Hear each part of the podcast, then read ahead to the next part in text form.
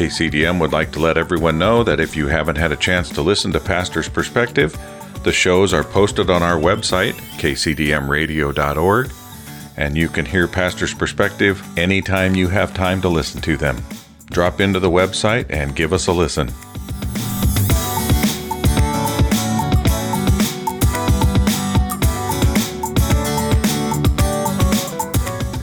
You can hear Pastor's Perspective every evening at 9 o'clock after the Rosary on KCDM. You can also pick up the show at 5 p.m. on Saturdays and 2 p.m. on Sundays.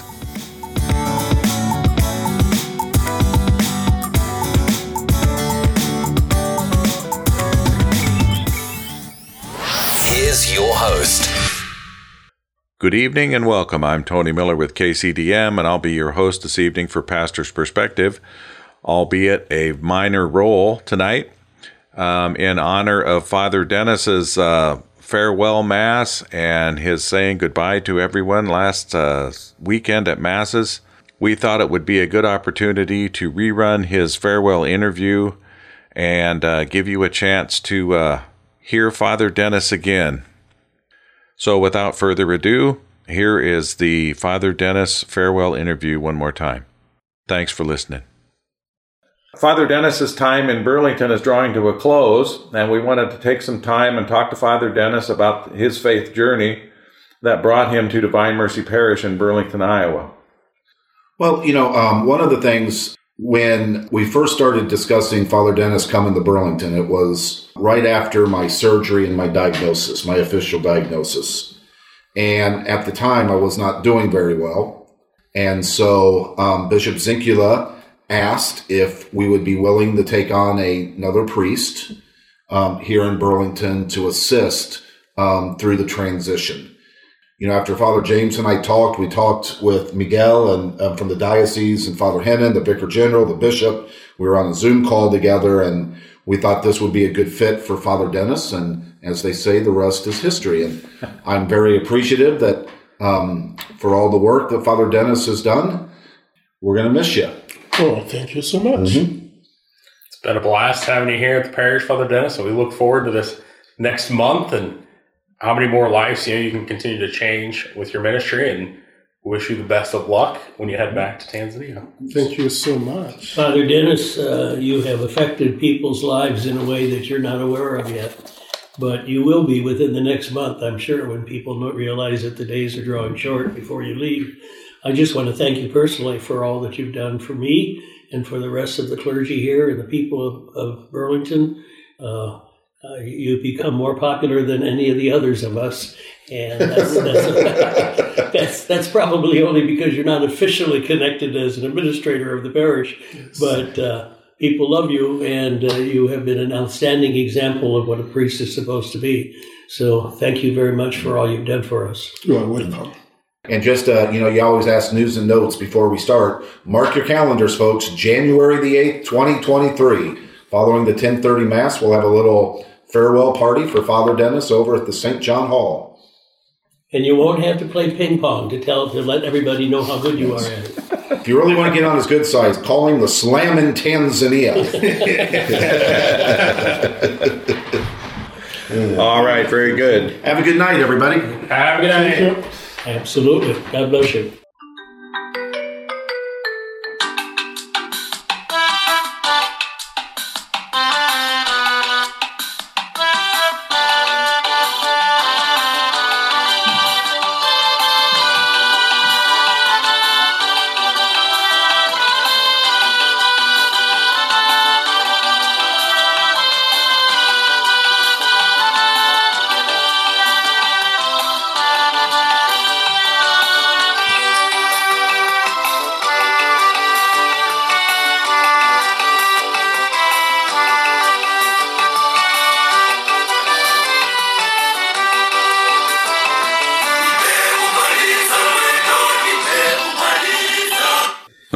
Was that music from? Tanzania. I mean, was it a church celebration Yes. or a, it yeah, was a church the mass. Yeah. It was the mass. Yeah. Really Yes. interesting. It is. Um, the the message is, I have finished my journey. I have kept my faith.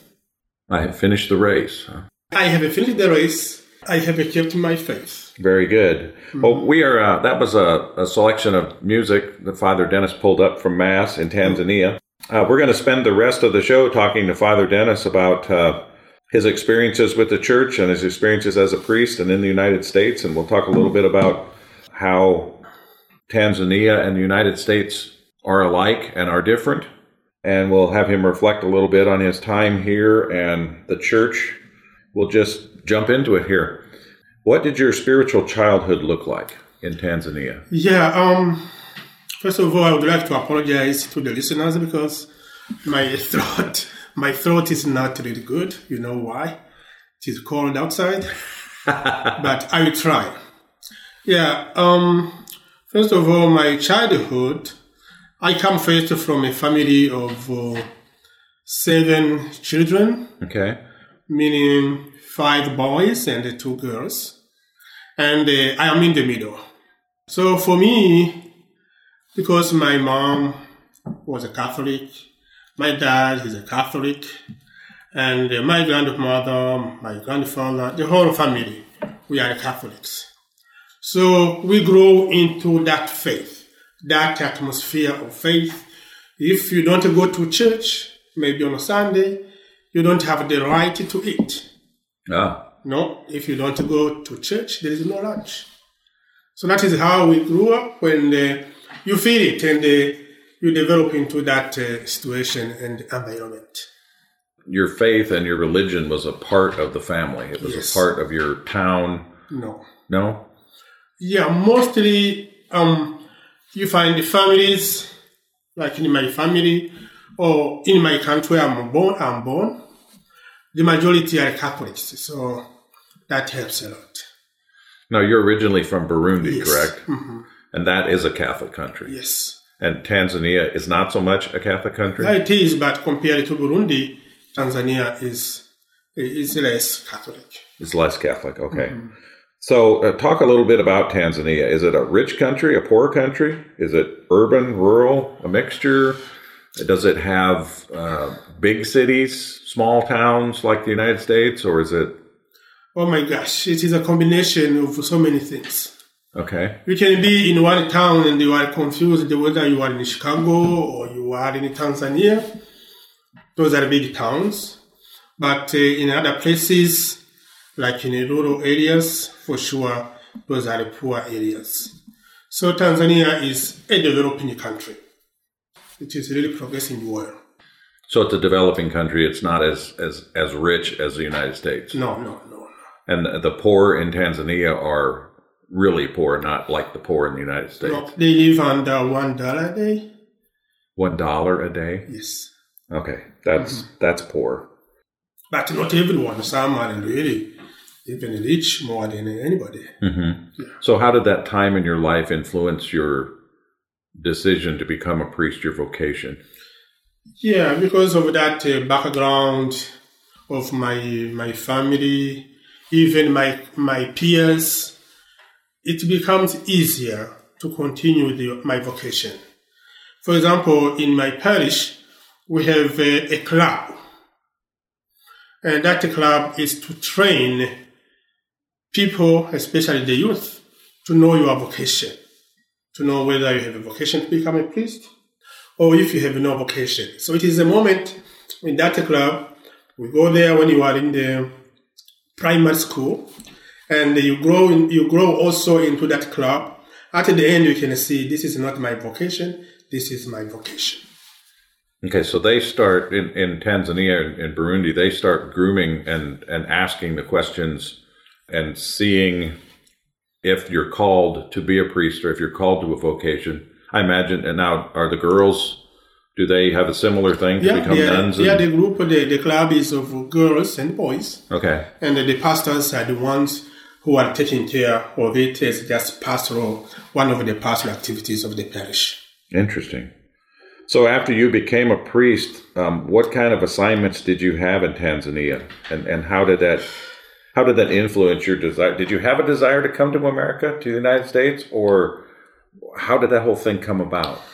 Yeah, my my um, activities after my ordination are really are really complex because immediately after my ordination, I was appointed to be uh, like a president or a lector or a representative of a formation house or a propedeutic seminary where candidates to priesthood stay for one year of spiritual meditation. Oh, okay. So they stay there. There is no assignment. There are no examinations for the whole year. It is silence and prayer. Hmm. So there, when I was, that was my first appointment. And I did that from, I think, 2009 to 2015. Oh, six years. Yeah. So is is this something that the, the students in your club, if they thought that they had a calling to be a priest or a vocation, then they would go to the spiritual Yes. and, and spend a year Yes. to further develop that. You are right. After high school and uh, or after universities, you have to come back into that formation house. And it is really tough because if it is not your vocation, you cannot stay for the whole year. Because you will see that this is my journey, this is not my journey. And I heard also the Pope is uh, trying to ask the church in America to introduce this this uh, this program of propedeutic seminary. Oh, that would be wonderful if it can take place because you know you have people from different backgrounds, from different families, from different level of faith. So when they stay there for one year, it is a time to shape them before they go to the mega seminary. Okay, so it's a it's a chance to give them a better foundation Oh yes, you are right. to to to um, build their house upon or build Yeah. their vocation upon. Yeah, because some come, they don't know the basics of the Catholic faith because maybe they grew up in a college or they didn't get time to go in the seminary or as a school or Or maybe their Catholic families weren't school. as religious as yours were. Yeah, something like that. So when they come there, of course they learn. It doesn't mean that they don't learn. They learn and they grow spiritually. Hmm. Yeah. Interesting. Other responsibilities, which I did, I was doing that also being the vocations director. Oh, for the whole for the diocese? Yeah, for the diocese. Is is Tanzania broken up into parishes, dioceses, mm-hmm. just like the United States? Yeah, That's a that pretty universal thing then. yeah, yeah. And also, I was the confessor and the retreat master of the Sisters of Mother Teresa of Calcutta. Really? Yeah. So I was doing those three ministries, but on the top of that, I was also the coordinator of one Germany youth organization working in my diocese. That organization sends the youth from Germany to our diocese, and they like five each year, and they stay for the whole year, hmm. doing some activities in the diocese. But they come back and they stay with me. They were coming back and stay in their home, which was, of course, my compound. So those were too much to me, but I don't know how I did it. I was going to say, and this was all right after you you were ordained a priest. Yes. So you were kind of out of the frying pan right into the fire. You didn't get a whole lot of time to No. even de- develop your skills as a priest. I remember even one day I went to the bishop and the idea was to resign. because I asked the bishop, Bishop, can you give me someone to assist me? And they said, I'm thinking about it. And I said, man, this is too much.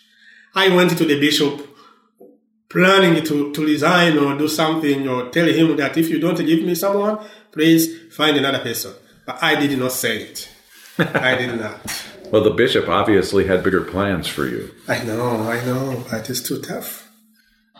Africa in general is seeing a, a, a big growth in the Catholic population there. Why do you think that is?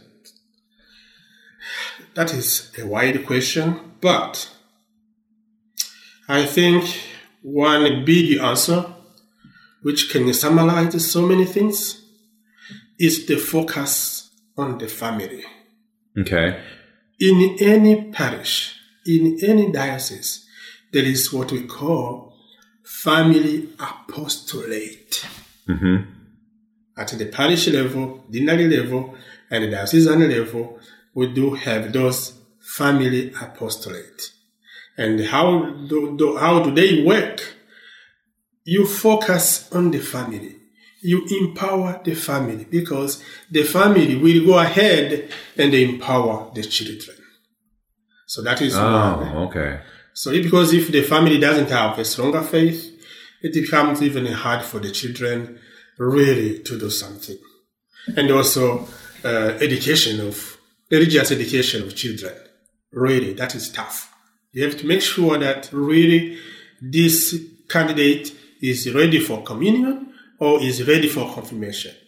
If he is not ready and he fails the examination for communion, he goes back and begin again. Wait, wait, wait, wait. Examination for communion? Oh yes. You, they oh, have to take a test? Oh before- yes. Oh yes. Seriously? You have to do a test of catechesis. The whole catechism of the Catholic Church. That is what we use to teach uh, the kids, for example, for communion. So there are parts which are reserved for communion candidates. You teach them, you make sure you help them, you guide them, and they do a test. Those who succeed, they will get communion. Those who do not, they go back And- and, study. Keep studying until they can pass the test. Yes. That is a radical departure from what we do in the United States. And you know why we do that? There's no bad intention. Because when you give maybe communion to a, a, a young kid who is not really formed into that sacrament, which is so huge, it doesn't help him anything. And are all the are all the sacraments that way? Then is, is uh, confirmation that way? Oh Confession yes, that oh way? yes, oh yes, And there's a there's a test before each one of those For sacraments confirmation? for confirmation. oh yes. What about confession? Even confession is part of those questions. And the examination is done by the catechist, Okay. but also the pastor has his own time to prove that those who have passed the test have really passed the test are really good candidates. Interesting. Yeah. The, the Christianity in the United States is seeing a polar opposite pattern from Africa. I mean, the, the Christianity in the United States, I think the latest statistic I heard was that 40% of the population are atheists or agnostics at least. Do you believe that the attack on the family in the United States, no fathers in the home, abortion, uh, is, is that part of the reason for that or?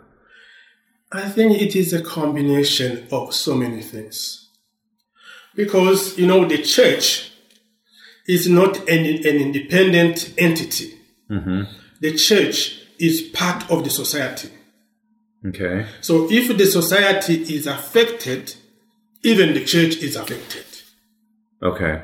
So what is affecting the society penetrates into the church to the point that even those who are members of the church, they are affected, but they don't know even that they are affected, many of them. Because it is a kind of uh, assimilation. For example, you can preach about abortion, for example, and someone comes and says, Father, how can you preach like that? Or another just topic. You cannot say like that.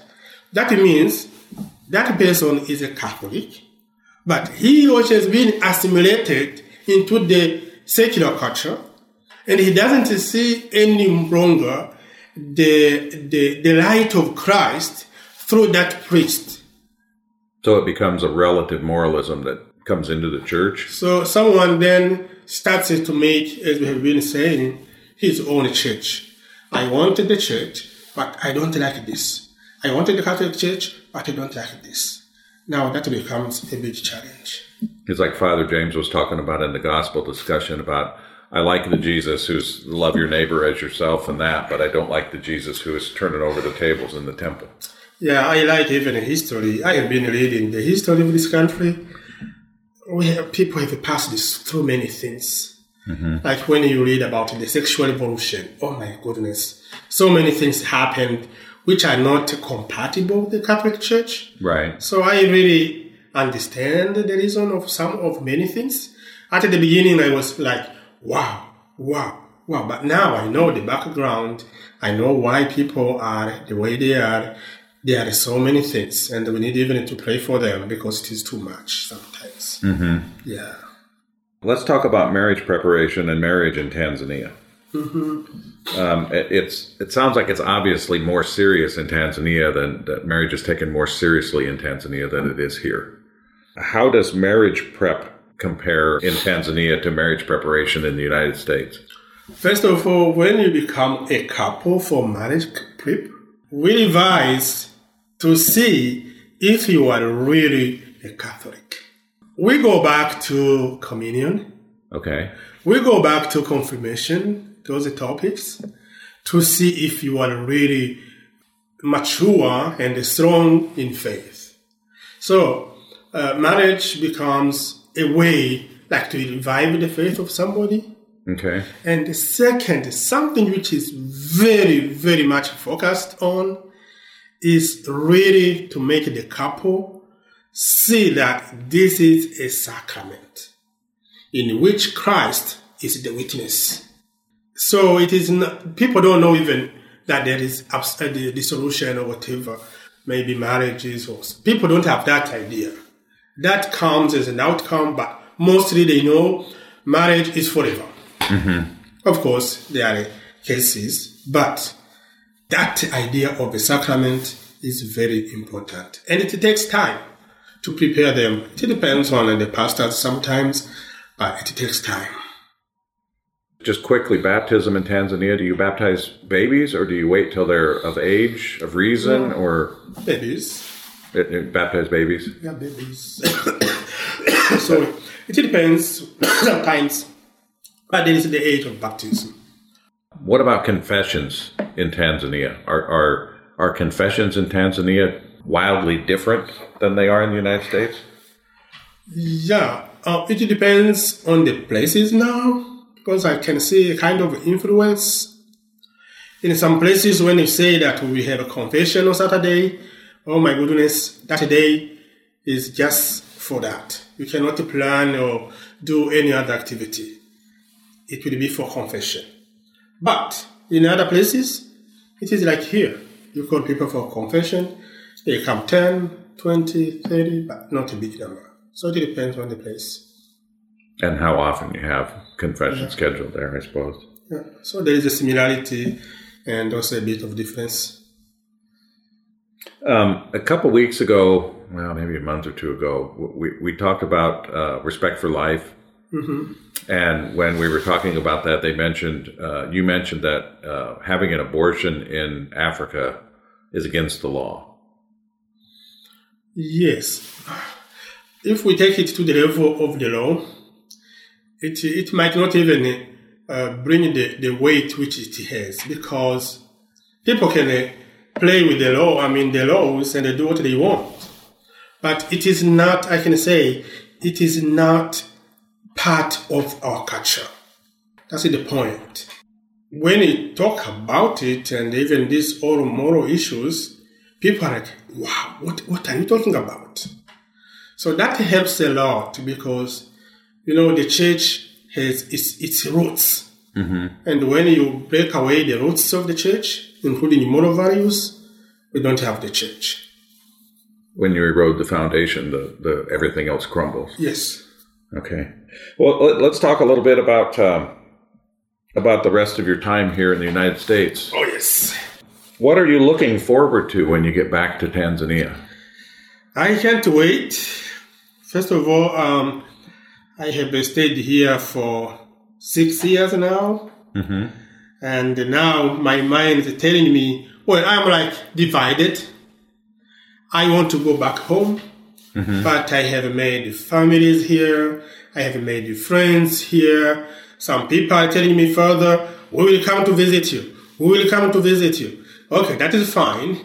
So I am like divided, but mostly really I'm excited Okay. because I need to go and apply what I have learned into my place where I was born, where I was brought up, and also help the community and apply the skills which I have now. So, what are some of the things that you have learned or acquired or that, that you're going to take back and put to work when you get back home? You will be surprised, but one of the things I might focus on in different ways is the aspect of humility. Sometimes we say, oh, we are humble. We are, we are not in many ways. We in the United States, you mean? Even at home. Even at home, okay. Because the humility we talk about sometimes is not the humility of Christ. It is the humility which we have in our minds. Okay. So, what I want to say, I'm going to teach the people to teach, uh, I mean, in various ways, the need of having a servant leader in the church. To be a servant leader, whether you are a pastor, be a servant. Whether you are a bishop, be a servant. Whether you are a, a member or a family member, be a servant. And that changes a lot. Whether you're a parishioner, be a servant. Whether you are a CEO, whoever, be a servant. You will change the world, I tell you. Very good. What are what are some of the things you're going to miss about the United States, about Burlington? Okay, maybe hmm, I food. I will miss uh, pork ribs. Pork ribs. I will miss pork ribs. Ah, that is my favorite. I will miss chicken, chicken tenders. uh-huh. I will miss buffalo wild wings, and that is on the side of uh, of food. But also, I will miss, for example, the company here of my priests. We have been like brothers. We live together. We share everything. We share the sorrows. We share the joy every day from Monday to Monday. So this is something really which has touched my life and which has touched me. And many people have been asking me, Father, where do you live? At St. John's. Do you have two apartments? No, we have one apartment. Now, do you live in the same apartment? Being three priests? I say, yes. Hmm, how can you do that? so you see, uh, my stay here and the life of my life and my fellow priest here has been a kind of yeah a learning moment to even to other people. Well, I know that there are a lot of people who are going to miss you when you leave. Yeah, I know. Um, it's been a joy having you here. I know that for sure. Sometimes it is hard to tell for me, but like today I met one person. I don't like to mention his name, but uh, when he saw me, he came further. I heard you are leaving in January on the I think the 11th, and they said we will miss you. We will miss you. And when he said that, he wanted like to cry. So I saw that feeling, and I said, "Hmm, okay." Um, So you have truly touched the parishioners here too. So you can you are the witness because I can't tell. all right. Well, we're running out of time. So uh, can you uh, do a closing blessing for us? Yeah, um, because this is special to to Tanzania, so let me close uh, our show in the Tanzanian style. So I I sing the song of uh, the Blessed Virgin Mary, and uh, we pray together the prayer of Hail Mary. Okay, All right. in the name of the Father and of the Son and of the Holy Spirit. Amen. Salamu Maria, salamu, salamu Bikira Mama Maria, Mama wa mkombozi, Mama Maria, umejaa neema nyingi. Hail Mary, Full of grace, the Lord is with thee. Blessed art thou among women, and blessed is the fruit of thy womb, Jesus. Holy Mary, Mother of God, pray for us sinners, now and at the hour of our death. Amen. Mary, seat of wisdom, pray for us. Saint Tony, Pray for us. Saint Denis, Pray for us. All the saints, Pray for us. May the souls of the faithful departed, through the mercy of God, rest, in peace. Amen. In the name of the Father, the Son, and the Holy Spirit. Amen. Thank you, Father Denis. It truly has been uh, a pleasure doing the interview and talking to you. Yeah, I was afraid because of my cough my cold. No, it worked out. Yeah. So that does it for this week's show and our discussion with Father Denis as he prepares to conclude his time in America and head back to his home diocese in Africa.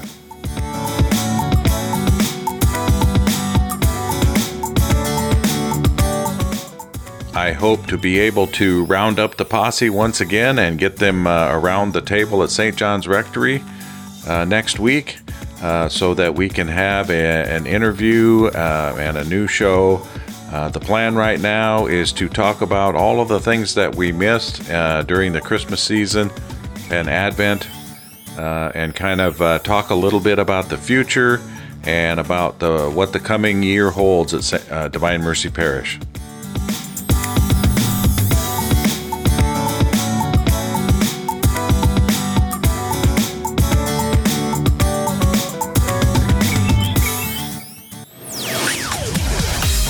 Thanks for listening. We hope you enjoyed the show.